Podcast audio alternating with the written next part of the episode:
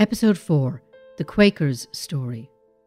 Hello, and welcome to Famine Monologues, a new six part fictional series on the Irish famine, written by Anna Carey and performed by leading Irish actors as part of the Great Famine Project on rte.ie forward slash history. In this episode, we meet an American relief worker who describes her experiences while living in Ireland during the famine. The relief worker is played by Anne Byrne. If you're reading this report of my experiences in Ireland, you should know that if I discuss strange things, it was because I saw them with my own eyes. And now those things appear, even to myself, more like a dream than reality.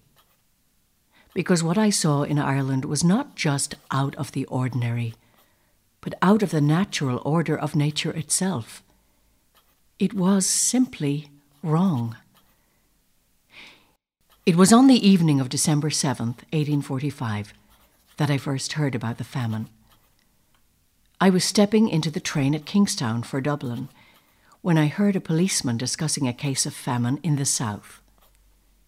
The potato, I knew, was partly destroyed. It seemed like bad fortune, but I never thought that actual famine would be the result. Not in Ireland. I was wrong. It didn't take long for the ordinary people to experience the consequences of those bad potatoes. Soon, the work of death commenced, and the volcano over which Ireland was walking had burst. For you see, the ordinary people of Ireland had long been hungry. But it wasn't until thousands were reduced to that state that the situation became impossible to ignore. It wasn't until after the hungry had picked over their blackened potatoes, and until many of them were dying from both hunger and disease, before the real state of the country was known. And when the country fell, it fell like an avalanche, sweeping at once the entire land. I first saw a starving person a few days after I heard the policeman's words. I was staying in a house in Kingstown, and the servant told me a man had come to the door looking for help. His whole family were starving. He had pawned what clothes they owned, but now money and food were gone. And now he had offered his labour to a crew that were building a road nearby for a scanty wage. In my childhood, I had been frightened by stories of ghosts and had imagined all sorts of fearsome skeletons. But my most fevered imaginings had come short of the sight of this emaciated man. He was tall, his eyes were prominent, his skin shriveled, his manner cringing and childlike.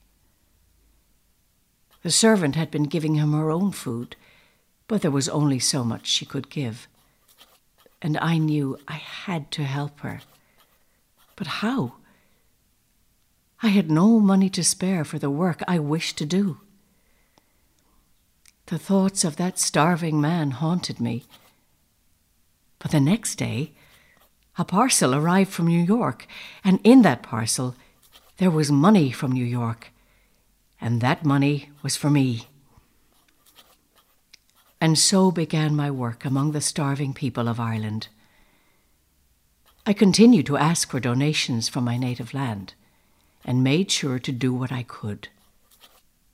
My fellow members of the Society of Friends were doing great work feeding the hungry, of course, but I operated as an individual, and I took my own time and way, as a woman is wont to do when she's given a choice in the matter. That winter, I acquired a basket big enough to contain three of the largest loaves of bread. Every day, I cut that bread in slices and set off to give it to the needy. I soon attracted attention. It didn't take long before the poor knew all about what they called the American lady.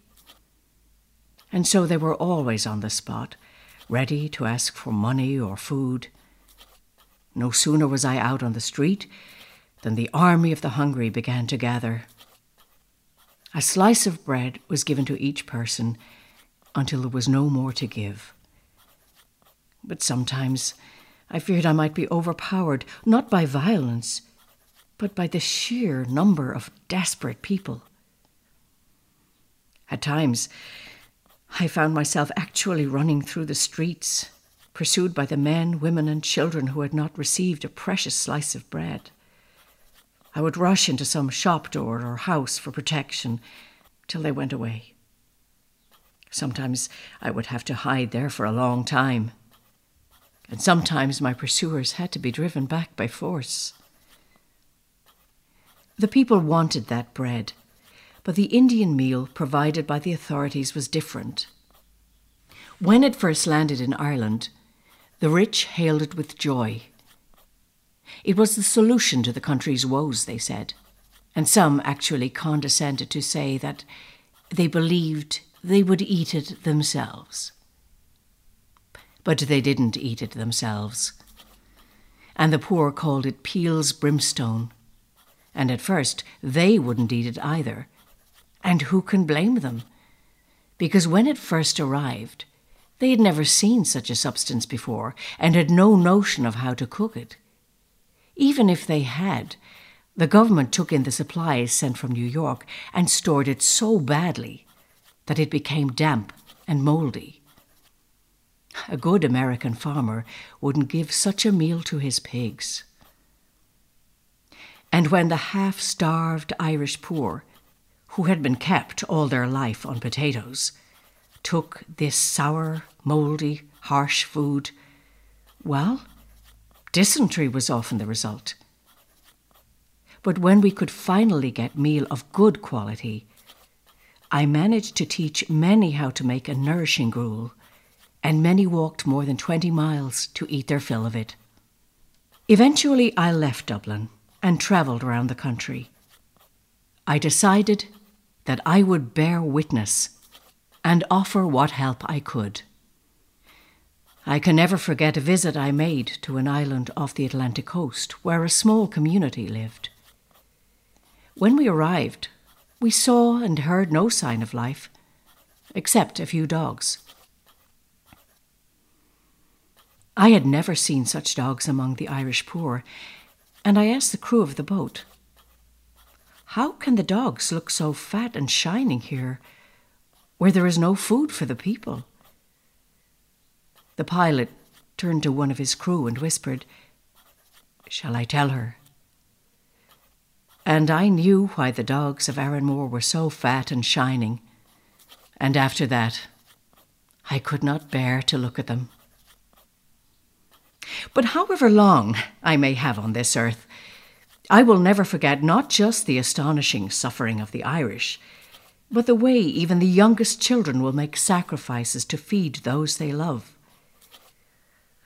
Two little orphan boys, one about nine and the other five, called at the door of a rich widow of my acquaintance and asked for food. There was only a small piece of bread left from breakfast, and she gave it to the children they thanked her and walked away, but she stayed at the door to watch them go and hear the eldest say, Here, Johnny, you're littler than I and can't bear the hunger so well. You shall have it all. We're told by the powers that be that the year before this famine began was one of great abundance, and that the peasantry were then a contented and happy people. Well, 1844 was a year of abundance, but did the poor share in this abundance? Were they content? They endured the conditions in which they believed the Almighty had placed them, but they hoped and prayed for better days, better days that they have not yet seen. Despite everything that has happened over the last year, I hope and pray for better days too. Until those days come, I will do my duty. This series is a partnership between RTE, the Department of Tourism, Culture, Arts, Gaeltacht Sport and Media, and University College Cork's Atlas of the Great Irish Famine. Produced by Ethna Hand, with sound design by John John Megan. To find out about Asenath Nicholson, the American relief worker who inspired this story, go to rte.ie forward slash history.